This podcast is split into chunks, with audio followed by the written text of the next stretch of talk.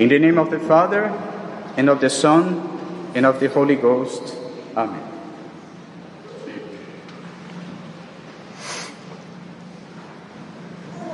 My dear brethren, the words that our Lord Jesus Christ spoke 2,000 years ago are still valid to this day and will be until the end of time. Heaven and earth shall pass, but the words of the Lord shall not pass.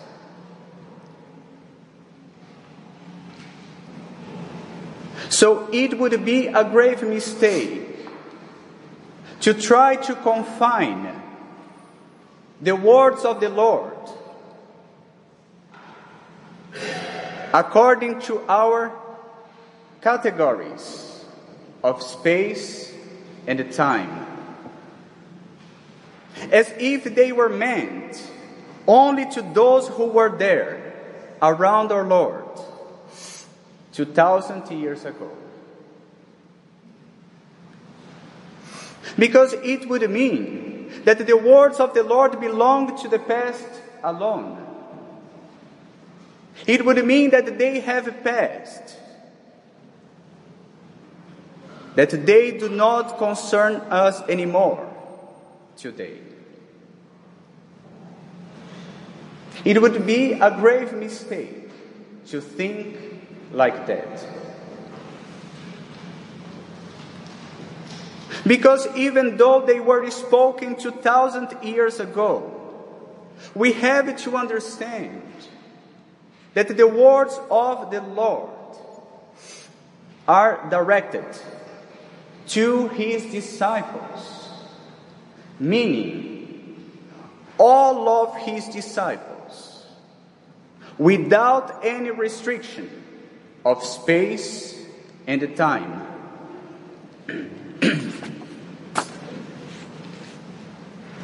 In this way, the words of our Lord concern us all.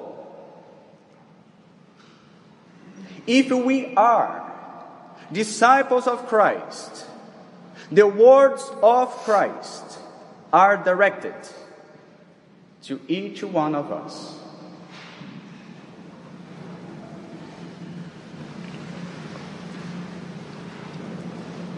And no one should think that he can dispense himself from this obligation to follow the teachings, to follow the words of Christ. Well, one could try to dispense himself from observing the gospel,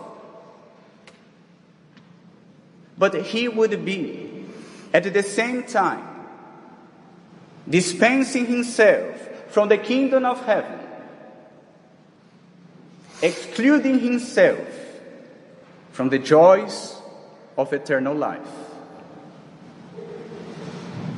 I would not recommend taking this path.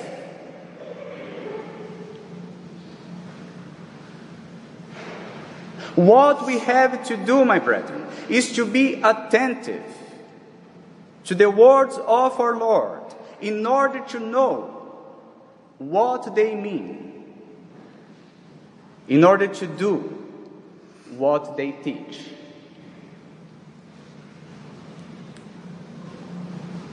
So let us take a look at the gospel for today.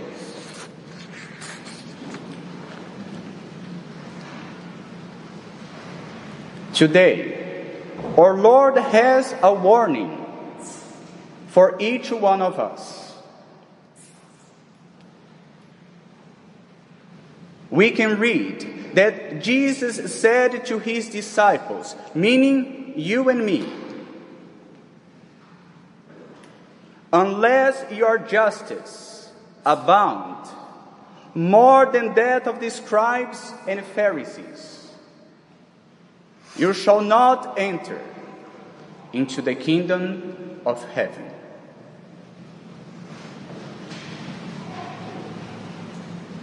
And this warning is of great importance because here it is about going to heaven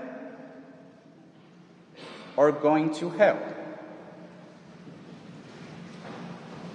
Unless your justice abound more than that of the scribes and the Pharisees, you shall not enter into the kingdom of heaven.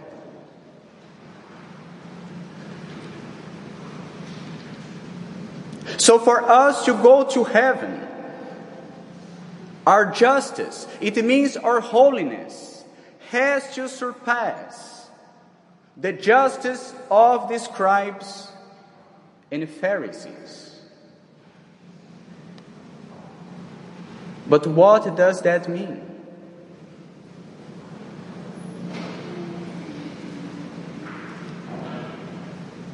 Well, the scribes and the Pharisees were Jews for whom religion consisted above all in external practices. They would go to the synagogue. They would recite some prayers. They would do the works commanded by the law. But that was it.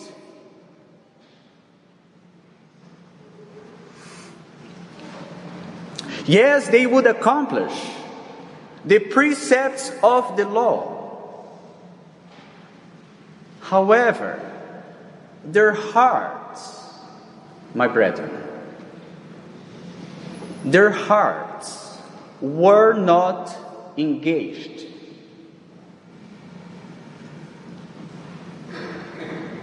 They would honor God with their lips, but their hearts were far from him.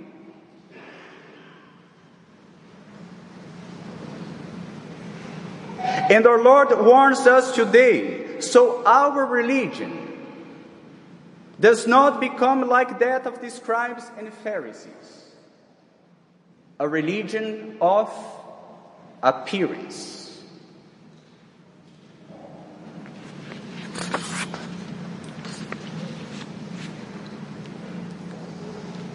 Our religion cannot be merely external, but it should affect, it must touch, it has to be above all inside, in our hearts. Our Lord taught us that the true worship of God begins inside. And without this movement, without this virtue of religion, which is inside,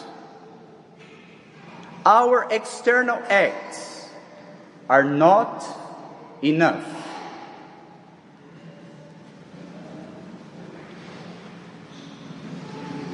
For the hour has come, and it's now, said the Lord, when the true adorers shall adore the Father in spirit and in truth. And these are the adorers that the Father is looking for in spirit and in truth. In truth, because in spirit. So, any act of piety which does not come from the Spirit, from inside, is not true. A piety which is only external is a false piety, an empty shell.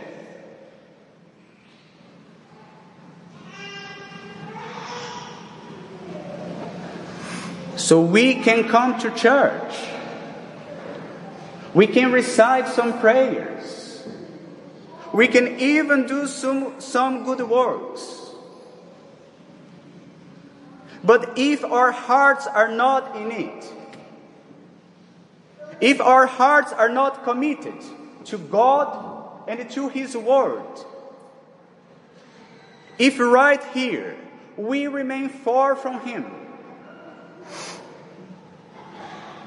even though we may appear to be good people, we have serious reasons to fear for our salvation.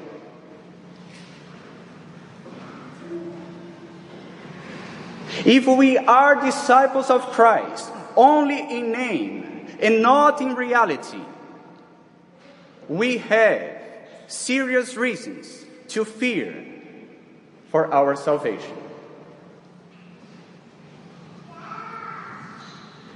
Because unless our justice abound more than that of the scribes and Pharisees, we shall not enter into the kingdom of heaven. A good appearance will not save us.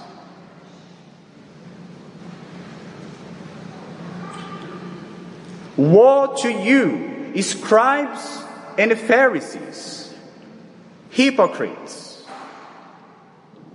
because you clean only the outside of the cup and of the dish. But within you are full of greed and uncleanness.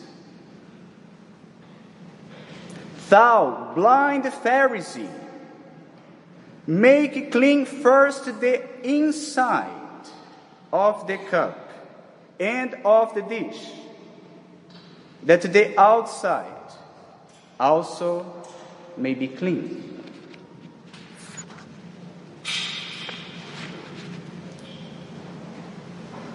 So it's time for us to take our religion more seriously and be committed wholeheartedly to God and to His Word. Otherwise, we are just acting, we are just pretending to be disciples of Christ. And in this case, we would perhaps have a place in Hollywood, but not a place in heaven.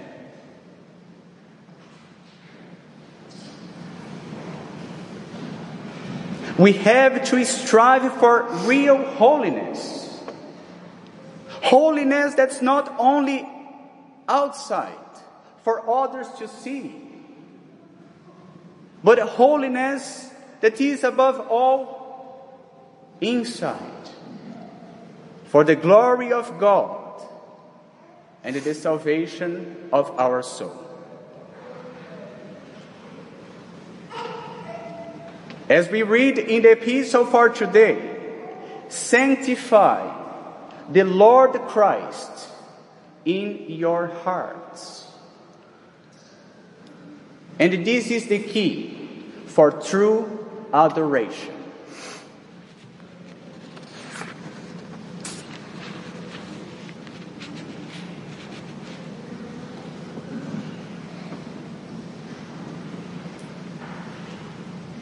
So, what we have said concerning the justice we ought to have in order to go to heaven, and the justice of the scribes and Pharisees serve to prove the superiority of the New Testament over the Old Testament. Because under the justice of the scribes and Pharisees, we have symbolized the justice of the old law, which was only external.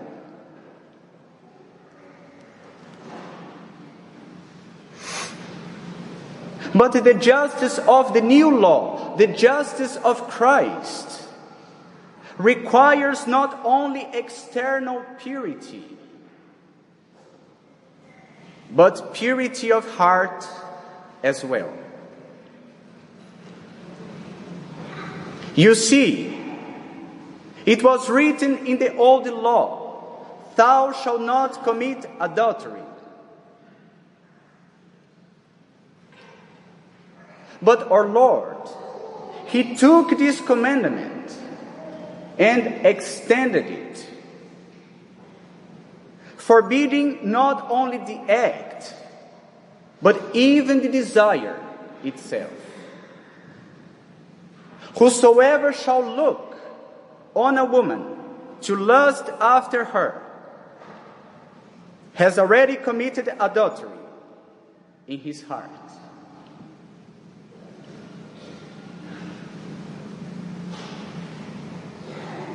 And again, as we see in the gospel for today, it was written in the old law, Thou shalt not kill.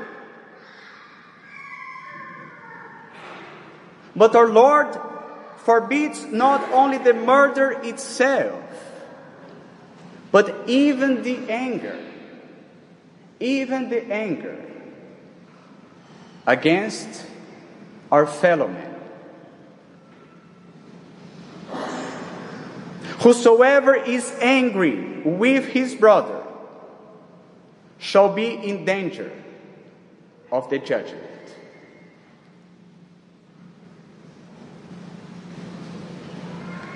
In this way, it is impossible for someone to fulfill the law of Christ without a real commitment of the heart.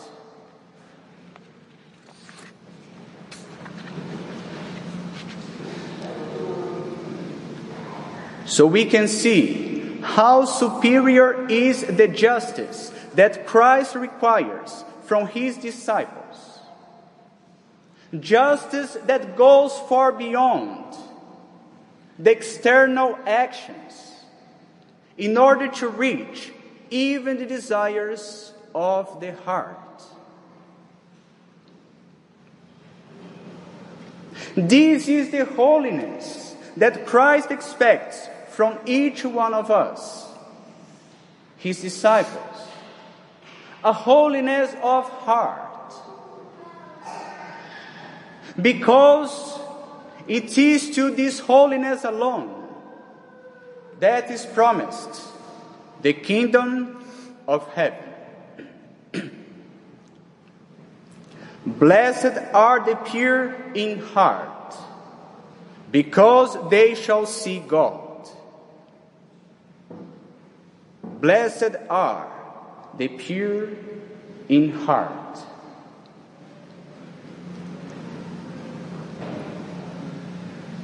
So let us implore God to create in us a heart that is pure, so we may serve Him in true holiness and justice all the days of our lives unto the ages of ages. Amen. In the name of the Father and of the Son and of the Holy Ghost. Amen.